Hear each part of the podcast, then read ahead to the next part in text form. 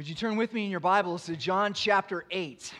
And as we do that, we're going to dismiss our children to Children's Church. So if you have little kids who are preschool or kindergarten age, you want to go to Children's Church, you can do that now.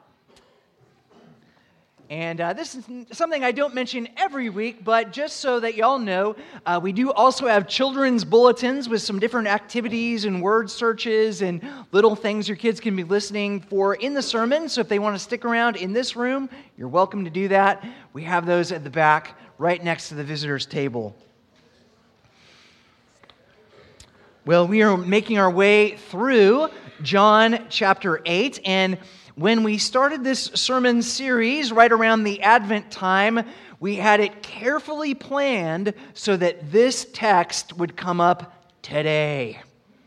Not exactly. It was a, a stroke of God's providence, but I think it's a, an appropriate text for 4th of July weekend. So let's give our attention to the reading of God's Word. John 8, starting at verse 31, we'll read all the way through verse 47. This is God's word. So Jesus said to the Jews who had believed in him, If you abide in my word, you are truly my disciples, and you will know the truth, and the truth will set you free. They answered him, We are offspring of Abraham and have never been enslaved to anyone. How is it that you say you will become free? Jesus answered them, Truly, truly, I say to you, everyone who commits sin is a slave to sin. The slave does not remain in the house forever, the son remains forever. So if the son sets you free, you will be free indeed. I know that you are offspring of Abraham, yet you seek to kill me because my word finds no place in you. I speak of what I have seen with my Father, and you do what you have heard from your father. They answered him, Abraham is our father. Jesus said to them, If you were Abraham's children, you would be doing the works that Abraham did. But now you seek to kill me, a man who has told you the truth that I heard from God. This is not what Abraham did. You are doing the works your father did. They said to him, We are not born of sexual immorality. We have one Father, even God. Jesus said to them, If God were your Father, you would love me, for I came from God, and I am here. I came not of my own accord, but He sent me. Why do you not understand what I say? It is because you cannot bear to hear my word. You are of your father, the devil, and you, your will is to do your father's desire. His, he was a murderer from the beginning and has nothing to do with the truth because there is no truth in him. When he lies, he speaks out of his own character, for he is a liar and the father of lies. But because I tell the truth, you do not believe me. Which one of you convicts me of sin? If I tell the truth, why do you not believe me? Whoever is of God hears the words of God. The reason why you do not hear them is that you are not of God. This is God's word. Let's go to Him now in prayer. O Lord our God, we thank you that you have spoken truth to us in the person of Jesus Christ. We pray, Lord, that we would know the truth. We pray that we would believe the truth and that your truth would set us free from slavery to sin and death and unbelief and doubts and fears and all these things which promise freedom but only deliver slavery. O oh Lord Jesus, we pray that we would be free indeed. For we pray this in the name of Jesus, who is the way and the truth and the life. Amen. On July 4th, 1776, 247 years ago, the United States of America declared our independence from England, led by our founding fathers, George Washington, Thomas Jefferson, Alexander Hamilton, and Mel Gibson from The Patriot. Americans boldly declared, We hold these truths to be self evident that all men are created equal and are endowed by their Creator with certain unalienable rights, that among these are life, liberty, and the pursuit of happiness. As Americans, as people who are made in the image of God, we have a God giving yearning to be free.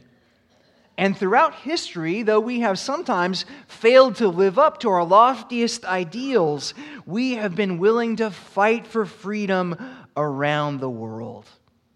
As Americans, we believe that God has given us freedom to worship Him without government interference.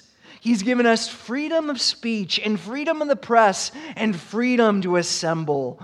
We have the right to bear arms and the right to say no thank you when British troops want to sleep on our couches. Granted, that freedom comes up a lot less often than some of the other freedoms, but it's in there. I checked, and we're keeping it. We have the right to remain silent. We have the right to demand a search warrant. And if you're ever in trouble on the witness stand, which I hope you're not, you have the right to remain silent and not testify against yourself. We can plead the Fifth Amendment to the Constitution. That is our right as free citizens of the United States. So, with all this talk about freedom and independence and rights and liberties, it begs the question what is freedom? What do we mean when we say that we have freedom in this country? Well, usually we mean that I can say whatever I want to say and do whatever I want to do when it comes to rules and regulations and requirements, you are not the boss of me. That applies to parents and spouses and teachers and presidents and pastors and churches and even God Himself. No one can tell me what to do. The question is is that freedom? What if I told you that autonomy is the opposite of freedom?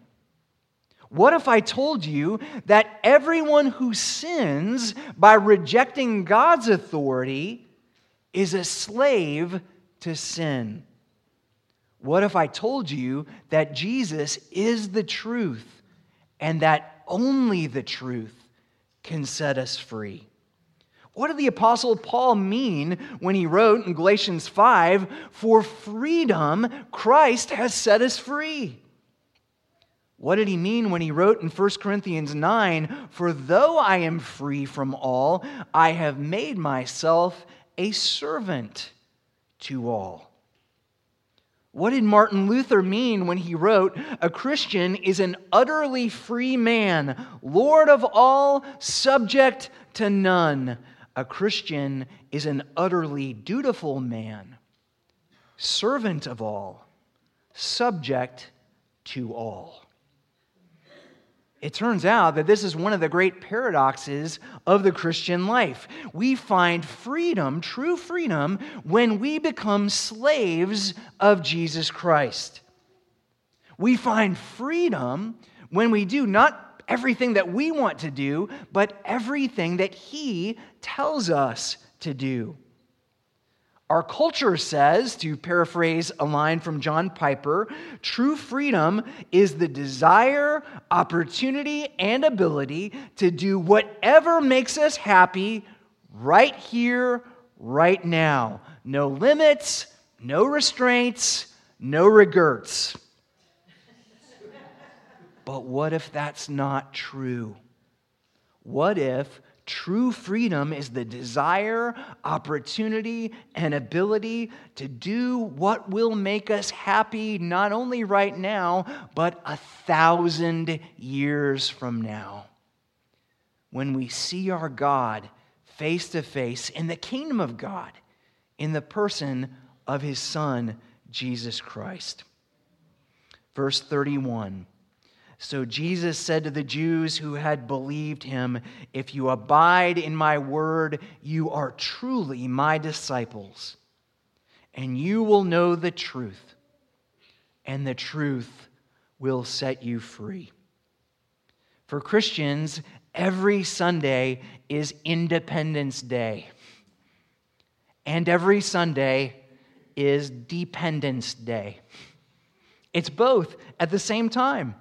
So, on this 4th of July weekend, as we get out there and light our safe and sane fireworks, as we barbecue our hamburgers and hot dogs, as we hop in the giant hot tubs in our backyards that we call pools, I want us to think about three ways that the gospel of Jesus Christ sets us free.